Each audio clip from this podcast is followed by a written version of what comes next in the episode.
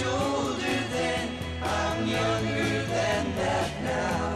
I'm Mark Middleton along with Bill Schaefer, and this is Growing Bolder. And folks, what you're about to hear are national celebrities, exceptional musicians, renowned health experts, and regular folks just like you and me who have done something remarkable with their lives. And after listening to them, we think you'll believe that you can do it too. No matter how young or old you are, that's what Growing Bolder is all about. We're about to find out how the grandson of the legendary oceanographer Jacques Cousteau is keeping his grandfather's legacy alive. Yeah, that's part of it. And we're also going to learn that saving money can be a lot more interesting than you ever thought possible from the creator of Suddenly Frugal, as we like to say, this is Growing Bolder.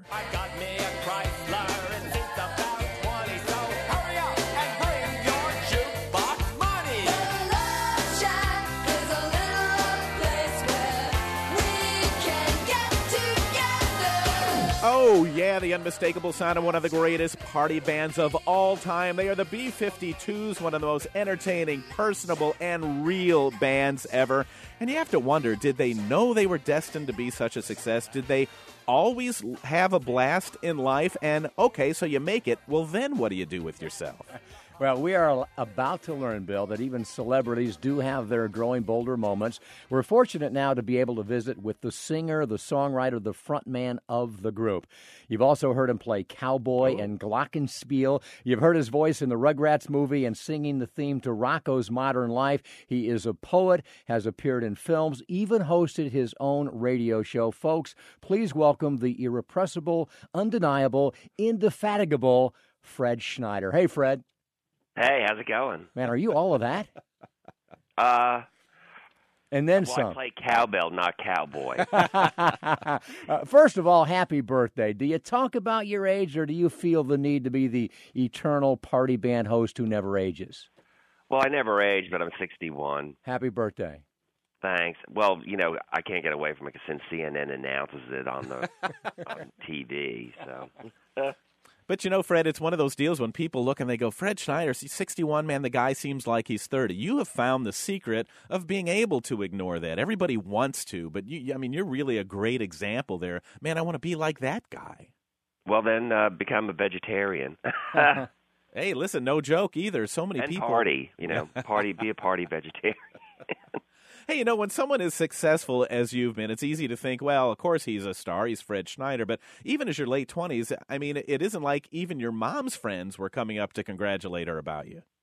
No, no. Um, they were they were still like, oh, so Freddie dropped out of college.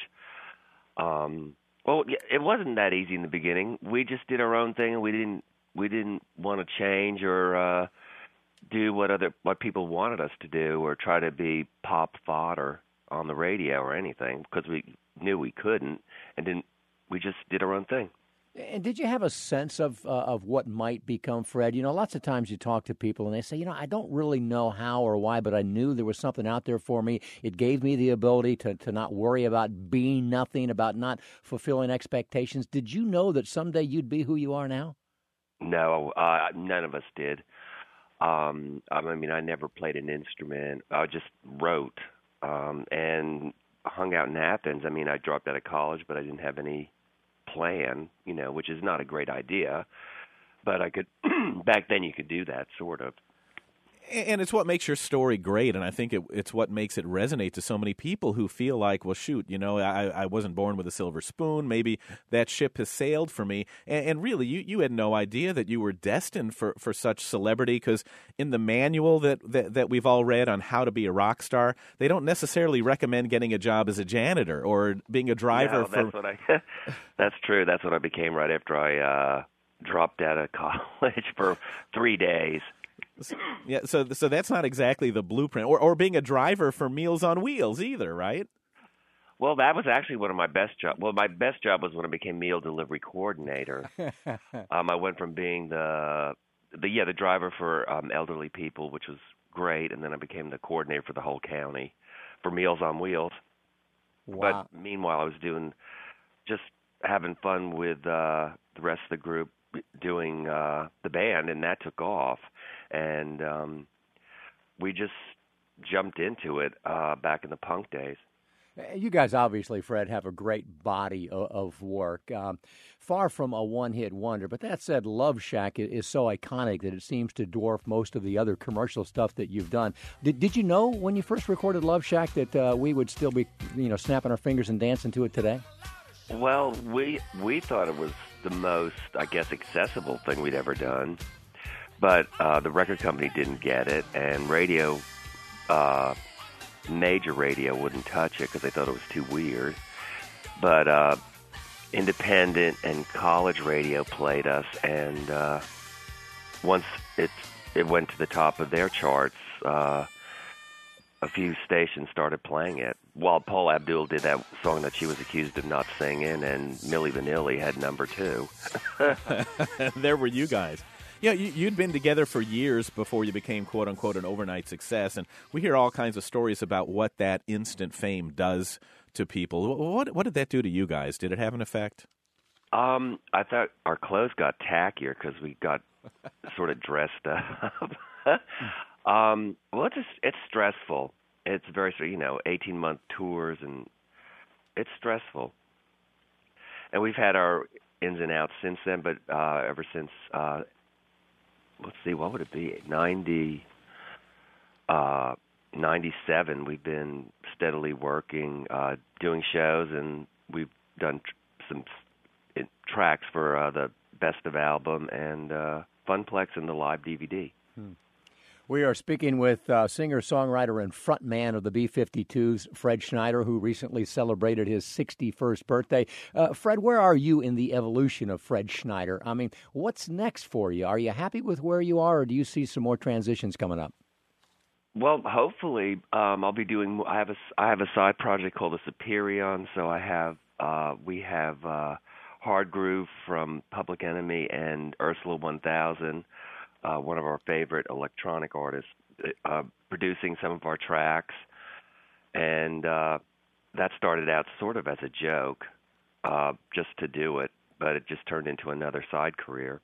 Uh, so I'll be doing more solo stuff and. Uh, the band, it, like I said, is promoting our uh, new live album, which is the first one that finally came through since the last two times something got messed up with the tapes, uh, and live DVD. And listen, since you mentioned the Superions, let's give people a taste of what Fred Schneider sounds like when he's out in a different group. This is this is awesome stuff, folks. Get ready to rock.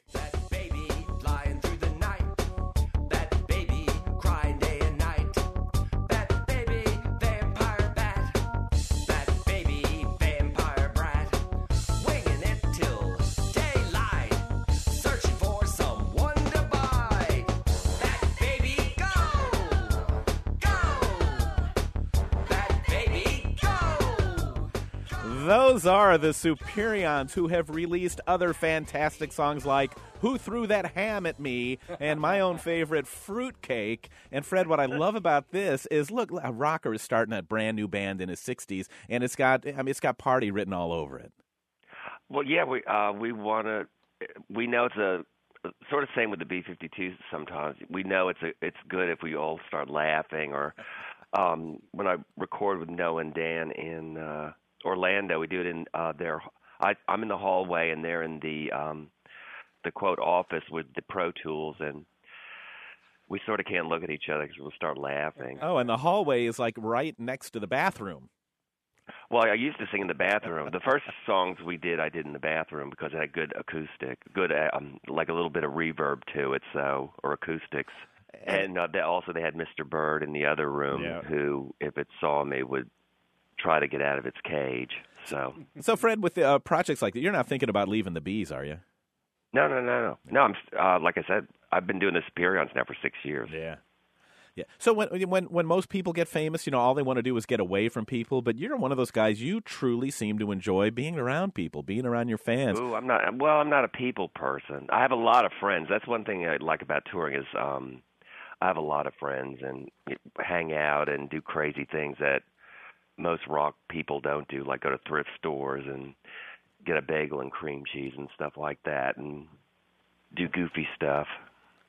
All right, let me Go let to me. carry, go to go to stealth karaoke where we just sing the worst songs possible, but nobody knows. Luckily, nobody knows who I am because I have to be careful of cell phones. I don't want to be on YouTube singing "It's My Party" and you're not invited. Uh, you know, and you've got you've got so many cool interests too. Like I know a lot of people in the Orlando area. They always say, "Hey, guess what? You know, guess who I ran into down at the vinyl record store over at Rock and Roll Heaven or something? I ran into Fred Schneider there, and he, he was awesome." But you, you like checking those places out.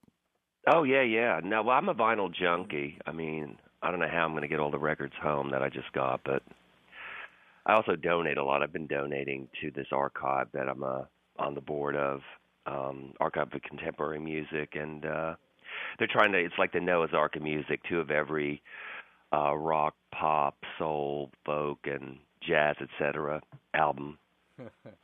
You know, Fred, uh, success, they say, is the best revenge. Uh, you seem very comfortable in your own skin.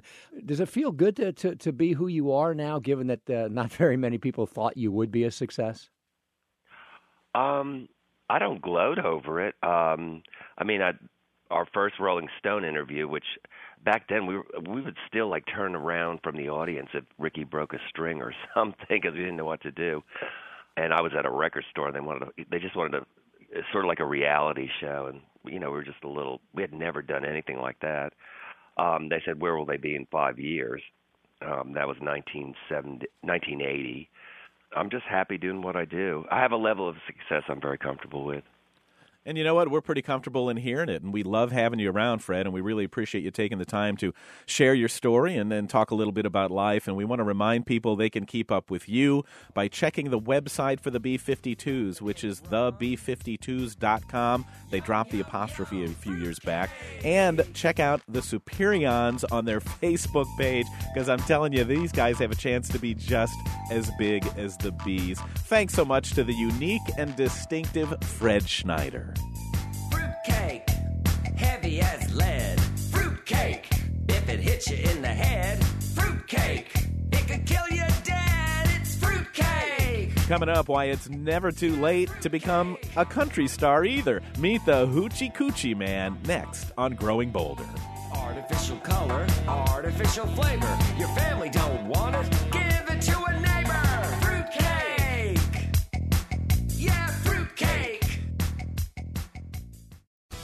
Support for Growing Bolder provided by Located in West Orange County, Orlando Health's Health Central Hospital is a full service hospital with an accredited chest pain center and heart failure program, as well as top rated neurospine and orthopedic programs. Learn more at orlandohealth.com. and by The Legacy Life Project from Macbeth Studio, preserving family history, stories, and memories for generations to come by creating personal video biographies of your loved ones. Everyone has a story worth preserving. LegacyLifeProject.com.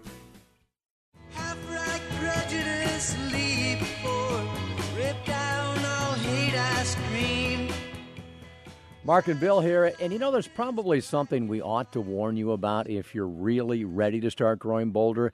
It's not always easy. Sometimes, in fact, it takes years before anybody even notices, but it's important to remember that the most challenging part of any goal is the effort that it takes to achieve it. And that, Mark, is what we heard from a very cool country dude named Mike Galloway. Playing and singing is his life, but he's in his 50s now, and the music business is not a very forgiving dream to have. He's, he's at that place right now, Mark, where dreams of a big time career crash head on against the wall of reality, but against all odds, Mike Galloway is still in the game. In the small town of DeBary, inside a little music store called Max, We'll get something kind of swampy. comes the sound of an artist. With Mac himself joining in, Michael Galloway wails away, blowing the blues into an old beat up mic. Would you believe he's the Florida State harmonica champion for the second straight year? Well, you'd think some 20 something year old kid would walk into that harmonica contest and walk away with everything. Yeah, well, there, there, there's been some great 21 year old guys, and I've gone up against it. I'm 56, and I, I walked away with the trophy. So uh, I don't know that's it tells you anything. Not bad for our side. No, it's like it's like old wine. You know, it's an aged wine. It, it gets better with age. So I think I'm a pretty seasoned player, and I, you know, I love what I do, and I think that shows too. So, how do you describe his sound? Well, Vintage Guitar Magazine called him the king of hippie biker country rock. That's a compliment. He says it's just the blues with a splash of southern rock on the side.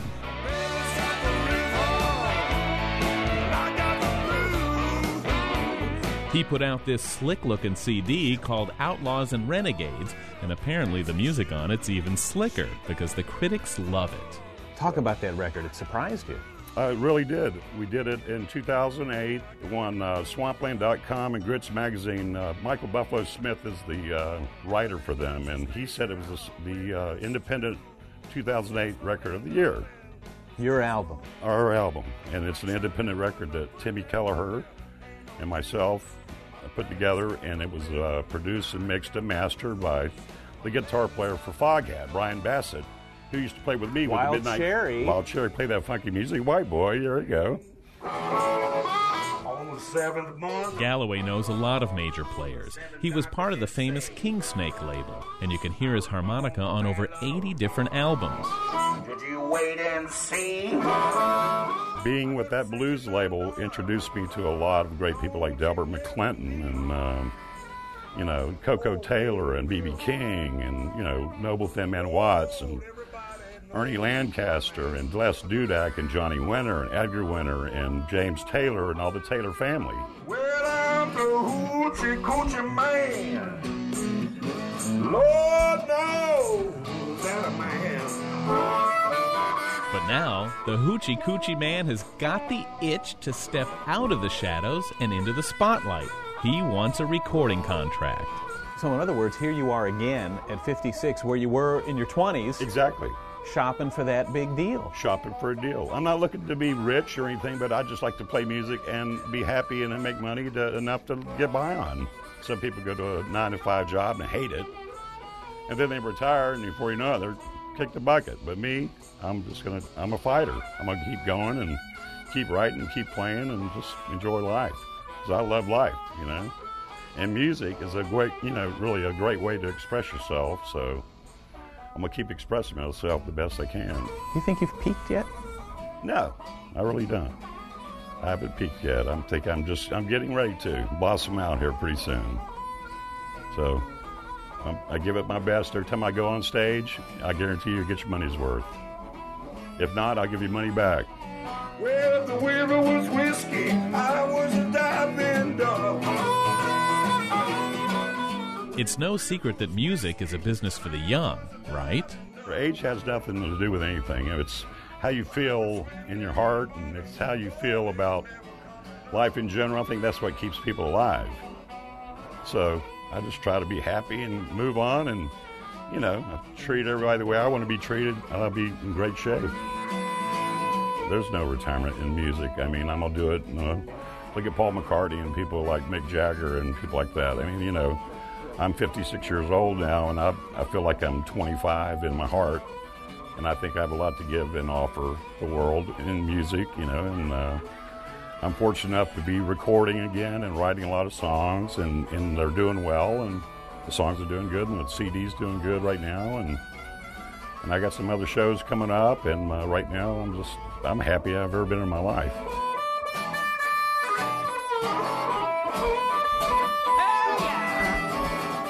Next time you see him, he might even have a surprise. I come down here and I bought a new guitar, and I bought actually two guitars, and I'm learning how to play guitar a little bit. So, Because you can't get chicks with a harmonica. no, who said that? who said that?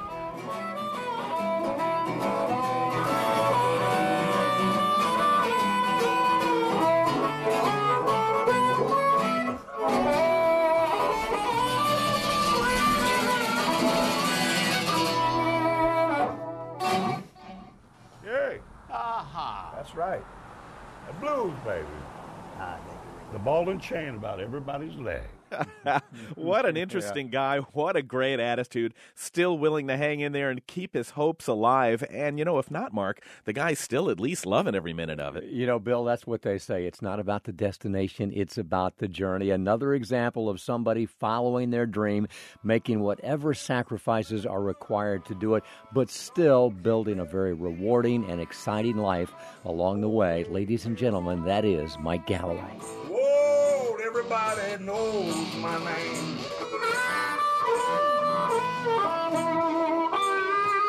Well, I'm the hoochie coochie man. Lord knows that I'm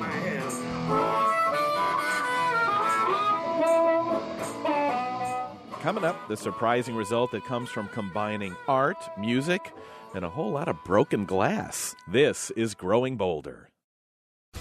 Support for Growing Bolder provided by The Center for Health and Well-Being, coming soon in Winter Park. Wellness, fitness, and medicine together in one convenient location, offering programs and services to promote healthy living and positive aging.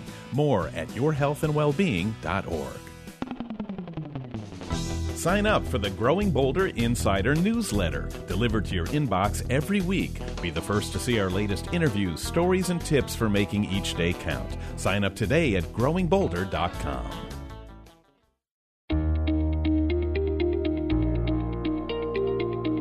The global anti aging market is now approaching about $200 billion every year. Ageism has become a profitable business model.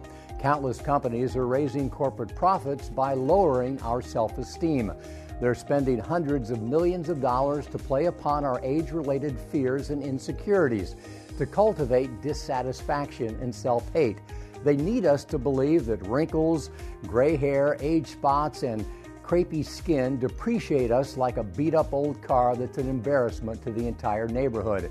They want me to believe that if only I would pay them to take hair from another part of my body and transplant it onto my head, I could be the lead singer in a rock band, and women, jobs, and happiness would all be mine. Self acceptance is their enemy and the ruination of their business. They will stop at nothing to make us dissatisfied with ourselves through sophisticated ageist advertising. There's nothing wrong with wanting to look our best, but we have to learn to be comfortable in our own skin, even as it changes. My guard stood hard when abstract threats too noble to neglect. I'm Mark Middleton along with Bill Schaefer, and this is Growing Bolder. And right now, we're going to reveal one of the most important secrets to life. You ready? Find things you're interested in and then let your passion and your curiosity go wild. The trick is finding a way to combine what you love with what you do for a living. And if you can do that, well, then you've got something. That is what our next guest did. And you know how we tell it's never too late? Well, she didn't do it until she was in her 70s. Yeah, get this, Mark. She was a concert pianist, a theater director, a pioneer in the field of psychoneuroimmunology, which What? we'll tell you a little bit more about in a minute, and a featured member of the faculty at UCLA. But it wasn't until recently she put them all together to create like she never has before. She's now a master glass artist, a creator of museum quality works, who's just released a stunning tabletop book called The Art of Myths and Music. And she is Millicent Gappel. Hi, Millicent. How are you? Well, good morning. I'm impressed with what I sound like. Oh, and, and even to top that, in that, in a very short time since you've done all this, you, your impact on the world of art has been impressive. One of your series is called "Goddesses of, of Glass and Light." Can you describe them from us? Are you some kind of like a Louis Comfort Tiffany?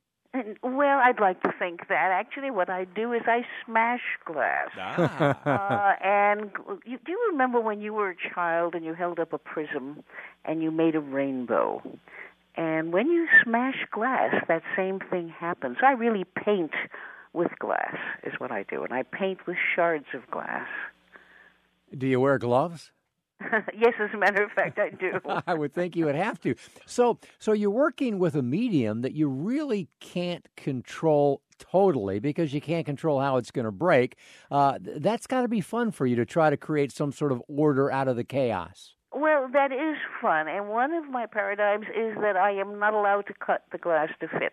Hmm. Uh, I have done stained glass in the past, and I found it very confining. This is very free, and it's also a little dangerous. And for somebody who has been so cautious her whole life, especially as a pianist, always protecting my hands, um, the element of danger is kind of fun for me. Now, you know what's really interesting about your story, Millicent, is that all of these different interests that you've had throughout your life has sort of come together here. You know, and and what what did we say that you were in your seventies? When did you start Well, this? and- actually, I'm going to even admit online here. I'm going to be 80 uh, this Saturday on Bastille Day. you know, and here you uh, are, you know, still exploring yourself and still developing who you are. Well, it's very exciting, but you know, once you start, it all happens. And as a child, I was always a storyteller. Uh, so my book, I have really combined. I tell, I make the art. I tell the story in my own way, which is not like you would read in Bulfinch's, uh, because I'm really talking about this first series has been Greek gods and goddesses, and then I always hear music uh, when I see art. When I see color, I hear music, and when actually when I hear music, I see color. Uh, uh, so that synesthesia has worked, and in the back of the book, I have a compact disc of my playing a piece of music for each god or goddess. So I've combined everything that I do, everything I love. Have you always had this much passion, this much energy, this much desire to do so many different things, or or as you get uh, approaching your 80th birthday, do you think, man, it's now or never? Well, that's part of it. The other thing is, you know, I was a, a wife and I was a mother and I was helping my husband and I was raising my children and I was taking care of aging parents. Um, genetically, we live a long time. My mother died just recently at 110. Uh, so I have lots of time to do it. But no, I find as I'm older, it's sort of, you know, if not now, this is not a dress rehearsal, you know. If I don't do it now, when will I do it? Now you're an LA girl, and you mentioned that your pieces focus on Greco-Roman myths. Has has where you are maybe helped? Uh, they uh, say that you've created a resurgence in the interest in mythology through your art, and not just in the art world, but in Hollywood too. Well, I don't know if I've done it, but certainly I have been talking about this for a long time. And when I go out on book tours and when I invite people into my studio for tours, I talk about it. People are fascinated by the Greek gods, and you know they're alive. Uh, if you talk of Hera and Zeus, well, Hera is the humiliated wife because Zeus was out there philandering. Well, you know, we had our own gods here. We had Hillary Clinton and her wonderful husband Bill. Uh, in California, we had the Schwarzeneggers. Um, these people, the mythology is alive. You know, it's it's it's not just the old days.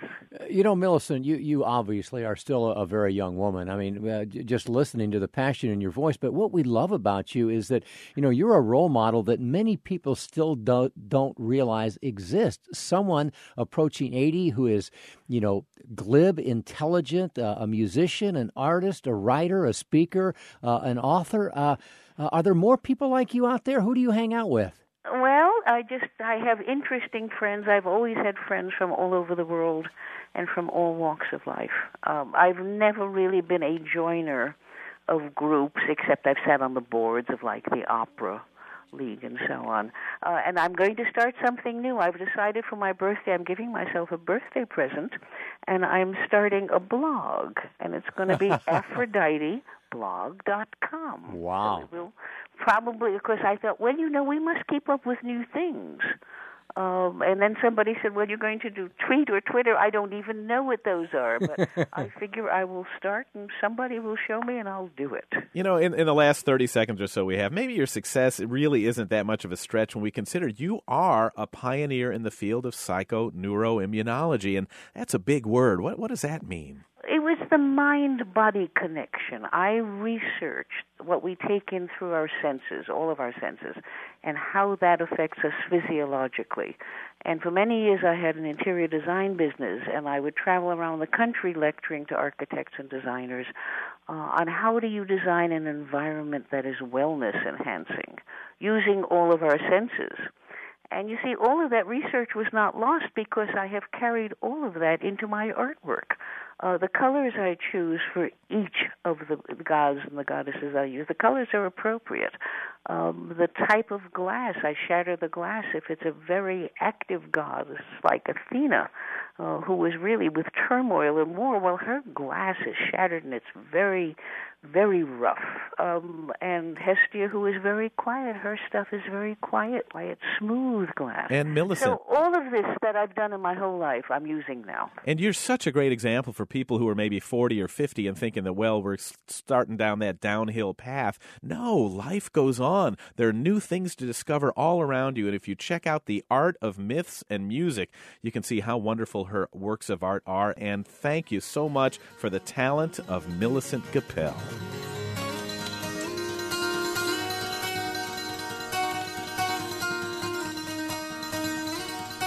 Up next, the grandson of Jacques Cousteau on what he's doing to honor his grandfather's legacy. Support for Growing Bolder provided by The Masan Spine Institute, where world renowned minimally invasive techniques lead to fast recovery. The Masan Spine Institute, excellence in spinal surgery. More information at masansi.com. and by Winter Park's new Crosby Wellness Center at the Center for Health and Well-Being. More than just a gym, it features unique medically integrated programs, activities for all ages and skill levels, and free group exercise classes with memberships. More at crosbywellnesscenter.org. soldier stands, I aim my hand at the mongrel dogs to teach. I'm Mark Middleton along with Bill Schaefer, and you are listening to Growing Bolder. And you know, we hear a whole lot about the importance of diet, and rightly so, the need to cut back on red meat and eat more vegetables and fish. But there is a big and growing problem with that, a problem so big that if we don't do something about it right now, it could have catastrophic consequences. The problem is we are running out of seafood. Running out as in it's either being overcaught or it's dying off from pollution. Yeah, it is a big deal, Mark, as you say. Environmentalists say there's not a lot of time to change things, but who are we going to find that's going to be able to convince people how important this is? Who knows the ocean and also has credibility with people? Luckily, there is one person out there on a mission to help convince us to save our oceans before it is too late. He is the grandson of perhaps the best known oceanographer of all time, the legendary Jacques Cousteau. Let's welcome Fabien Cousteau. How are you, Fabien? Wow, with that intro, I am honored and uh, and humbled. Thank you. Uh, good morning, Mark and Bill. You know, How are you? It's it's why we hunted you down and wanted to get you on the program here because we want to find out. You know, the the program's called Growing Bolder. How difficult is it for you to be the guy who's got to jump up and down and wave his arms while we sit here eating our shrimp cocktails, and you're saying, "Hey, we're on the verge of a crisis here, fellas." Well, it, it certainly is. Uh, we are at a, at a crossroads of of, uh, of potential dire consequences, but also a, a lot of great hope. Uh, so uh, it is a great responsibility and also uh, an honor to be that person, to be uh, hopefully the air traffic control for the general public and, and a voice for the oceans. Boy, we love to hear that there is some hope. Uh, uh, and let's jump right in with, with Rio Plus 20 because the UN's Global Conference on Environmental Sustainability just wrapped up uh, a couple of days ago. What's the takeaway there? Uh, how big a problem are we facing? Well, I, I had the honor of being down there for the last couple of weeks and just got back uh, yesterday, as a matter of fact. Um, well, the good news is that Rio Plus 20 is the first time that anyone's even ever focused at all on the ocean. So there were some topics about the oceans included in the summit itself. Uh, the unfortunate news, of course, is uh, it's it's definitely too little, uh, but that we we already knew going into it. So you know we have to understand that uh, we can't uh, keep looking up at the uh, what I call the canopy of the tree for the fruits when we don't realize that the roots of that tree are an integral part of what creates the fruits in the first place. And those roots are the local communities around the world, each and every one of us. Without those communities, uh, we the, the canopy won't bear fruit. So, with that in mind, it's it's up to each and every one of us to get involved in the protection and restoration of our ocean world. Hmm. You know, it seems like such a, a, a huge problem that it, that it's beyond you know you know Bill and Mark and Fabien to, to individually do things. Is this a problem that's going to have to be solved at the federal and world government levels, or are there things that as individuals we need to be doing now? I'm I'm a firm believer in people power. Uh, while those decision makers are are mulling these questions over of, of what they can and will do, we as individuals need to partake and make sure that not only do the decision makers reflect our better interests and the ch- the interest uh, of the well-being of our children, but we as individuals actually go and do something about this. And uh, with this in mind, you know, I wanted to try and address this age-old question of what can I do when we're talking about the oceans. Uh, of course, Florida is a uh, at the forefront of uh, the impacts on our ocean planet, uh, both uh, positive and negative, and uh, it, it it behooves us all to start giving back to that natural resource bank account that we depend on, of course, for the delicious seafood that it provides, but also uh, that what it provides as far as the uh, inheritance of our future generations. You've really gotten behind, uh, you know, one, one of your signature programs is something called Eat a Fish, Plant a Fish, uh, and I'm guessing it's kind of a takeoff on, you know, use a tree, plant a tree. Tell us a little bit about how that works and how we can help. Well, that's uh, that's exactly the concept. Uh, I'm always um, uh, baffled by how we can separate uh, oceans and land as two different planets when, in actuality, water, as a general rule, is quite literally the circulatory system of life on this planet, whether it be freshwater or saltwater. And the oceans provide us with uh, all uh, our our uh, invaluable resources at the end of the day. So when we plant a tree, we know what that means. Why don't we plant fish? Or uh, with regard to our programs at Plant a Fish, we're quite literally planting mangroves uh, in Florida, which are the nurseries of the sea for that sea life that we uh, love to depend on for food and also for tourism, whether it be grouper or shellfish or uh, lobsters, uh, and of course sharks and rays and all, all sorts of other things. So uh, those are, are uh, uh, quite a, a bit of importance, as well as being storm barriers to those hurricanes that you occasionally get down there. You know, Fabien, you sound like a fascinating guy. Tell us a little bit about your story. I know the Cousteau name comes with tremendous advantages, but you probably had some pretty heavy burdens too. Were you more or less stuck with the family business, or are the oceans as much a passion with you as they were with your grandfather, your father, your sister, and your cousins? It, it was very much a choice. Uh, my my family was uh, very big on uh, us growing up as um, as explorers of the world, so to speak, to go in and see what's out there and, and then make the life choices that we did.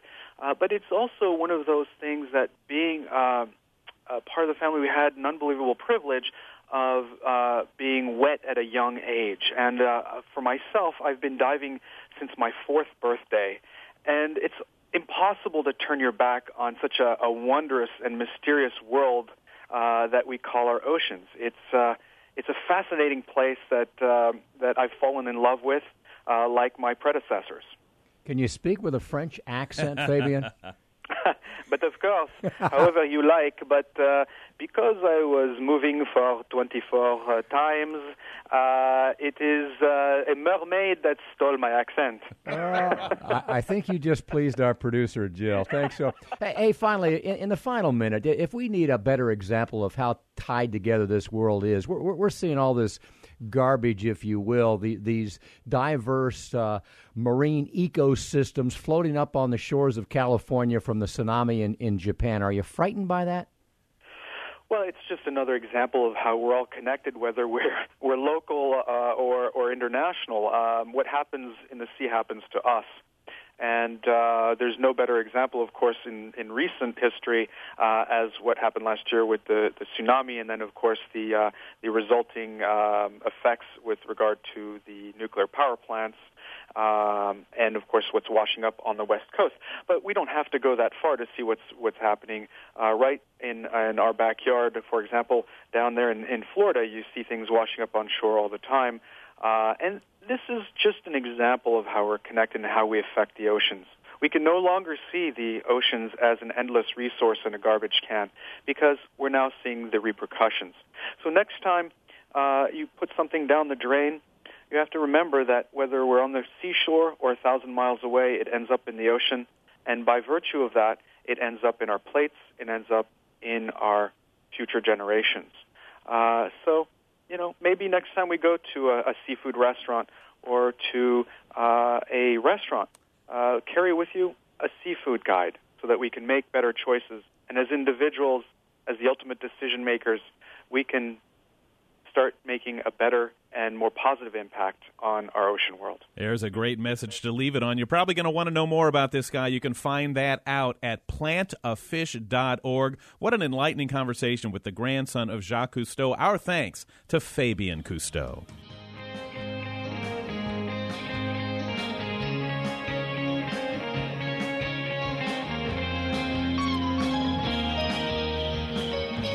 Coming up, tips on how to make spending less more interesting. We'll all be suddenly frugal on Growing Bolder. Support for Growing Bolder provided by The UCF College of Medicine, where physicians, scientists, and teachers are discovering innovative solutions for today's medical challenges and bringing them to you. Learn more about the college's physician practice at ucfhealth.com. Subscribe to Growing Bolder magazine, now with more information, articles, and photos than ever before. This quarterly publication is unlike any other, filled with the kind of inspiration you need to live your life to the fullest. More information at growingbolder.com/subscribe. In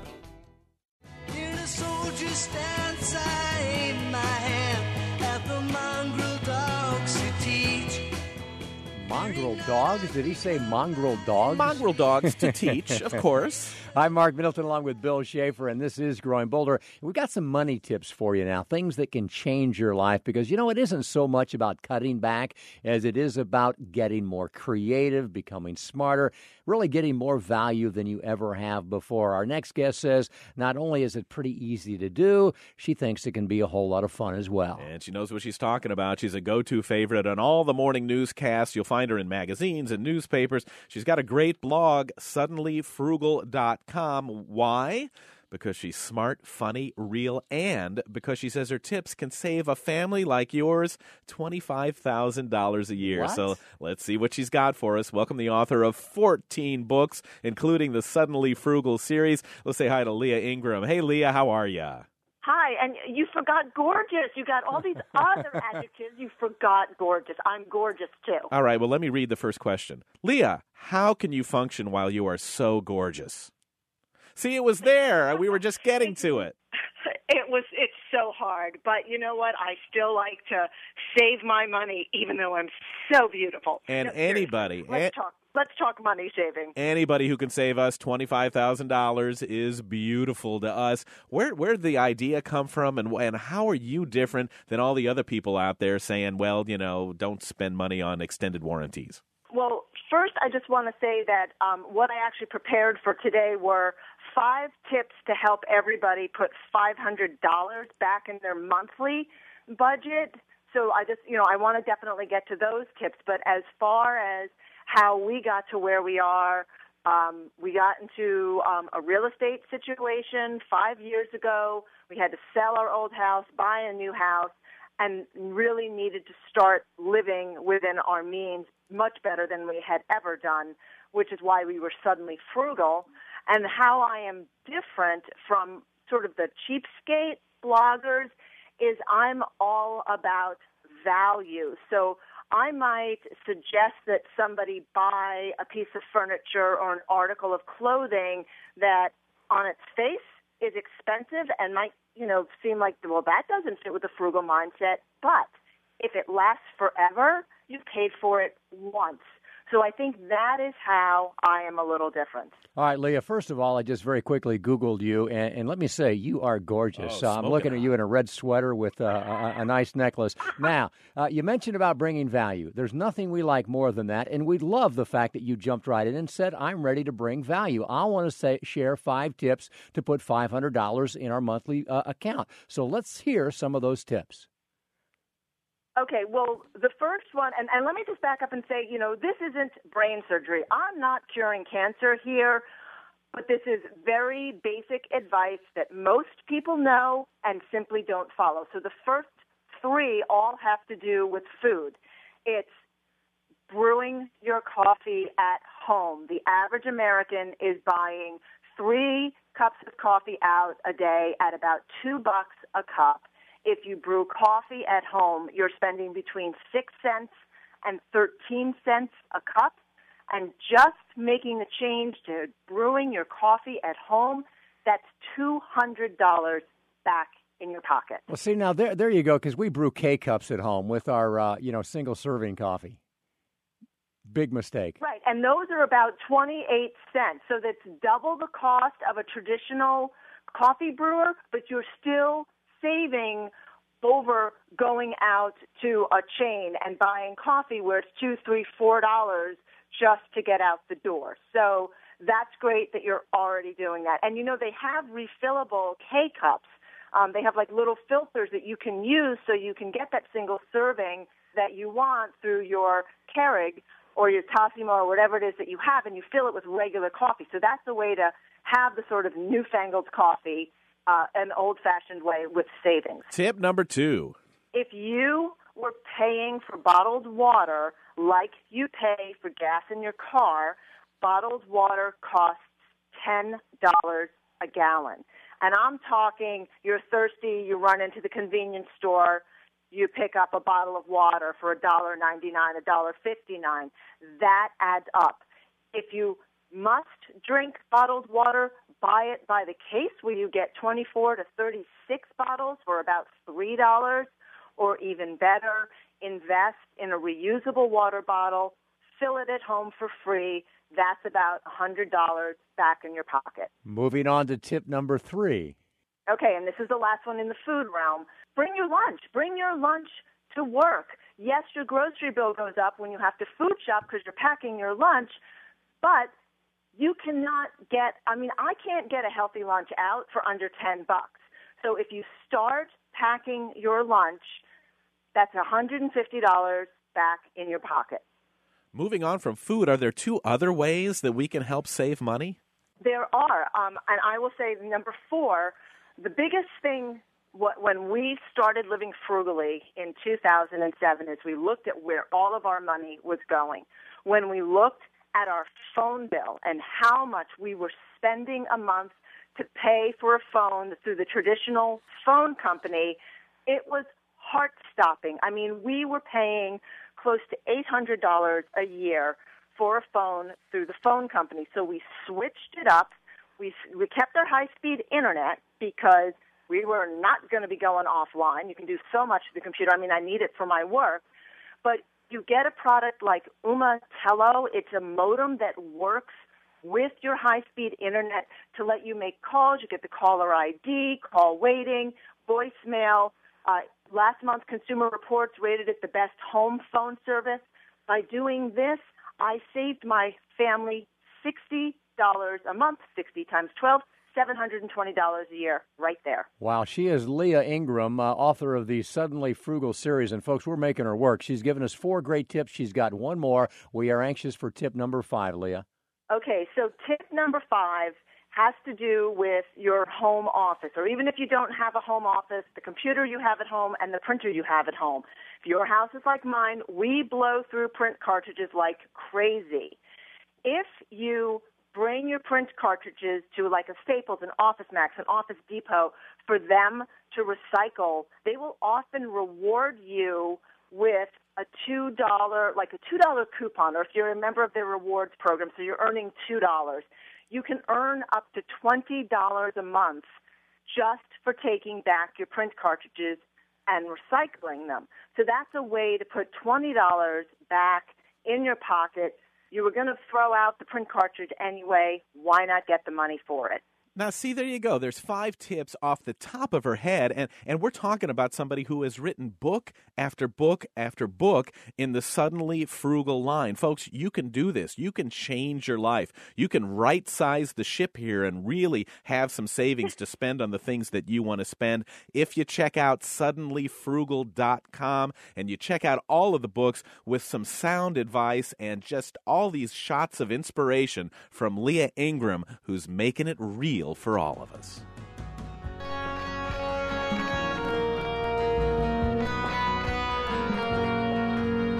And it's incredible how fast an hour can fly by when you're talking about ways to put the spark back in your life. Now, this is a program where we prove that hope and inspiration, those are qualities, they just don't ever fade. Because opportunities do surround us. No matter what your circumstances are, there are changes you can make that'll lead you to a more rich and vibrant and fulfilling life. Amen, Brother Bill. And the fun is not going to stop here. In the coming weeks, you'll hear from more people who are not just talking the talk, they're living their lives in ways that defy conventional wisdom. You know, sometimes in life, we all need a little boost to help us take that first step down the road that we've always wanted to take, that we've always been meant to take. So don't wait any longer. Start growing bolder, and we'll see you right back here real soon. Growing Bolder is a production of Bolder Broadcasting, all rights reserved. This program was recorded live at the studios of WMFE Orlando. It is written and produced by Jill Middleton, Jackie Carlin, Mark Middleton, and Bill Schaefer. Executive producer is Katie Widrick. Technical director is Jason Morrow. Chief audio engineer is Mac Dula. And our most important team member is you. Remember, when it comes to growing bolder, it's not about age, it's about attitude.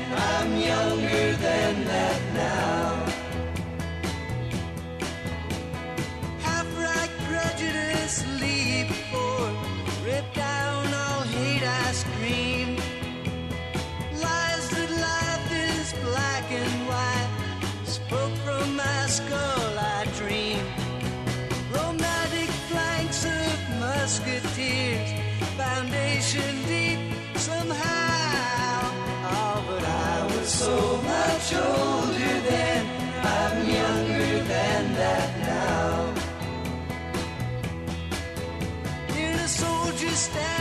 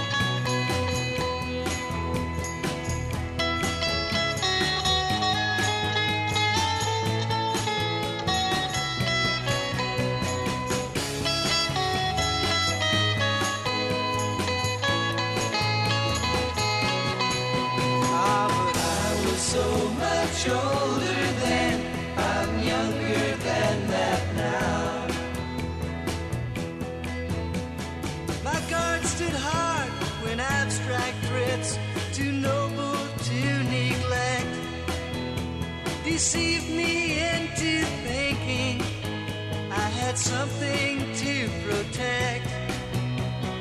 Good and bad, I define these terms. Quite clear, no doubt, somehow. Ah, but I was so much older.